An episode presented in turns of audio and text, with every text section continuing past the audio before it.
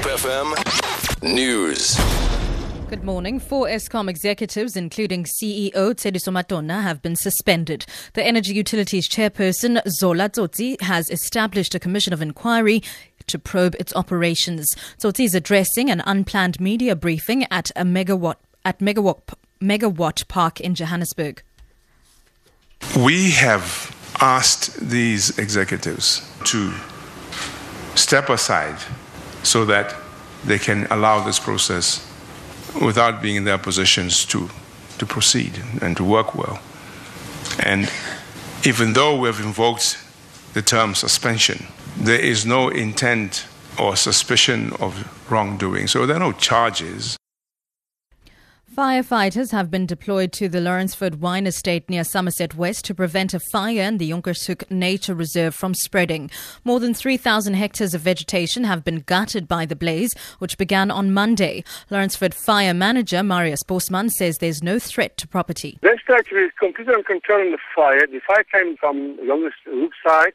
There's only about three or four flares right on the top on the mountain. That was in 2009. We had a big fire also coming from the side from Youngsville side.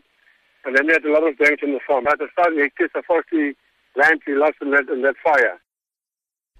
Police have welcomed four life terms handed down to a Cape Town man for rape and sexual assault in the Wynberg Magistrates Court yesterday. Police spokesperson Andre Traut says the accused was sentenced on seven counts of rape of his girlfriend's minor daughter about eight years ago. Traut says he also got seven years for indecent assault. One, the court handed down life sentences to a sexual offender for crimes he committed in the Bishop during the period 2006 to 2007, found guilty on seven counts for raping and sexually assaulting his girlfriend's daughter, who was only 10 years old at the time of the offense. The sentences, which will not run concurrently, should be a clear warning to any person who has an intention to commit a crime against a child.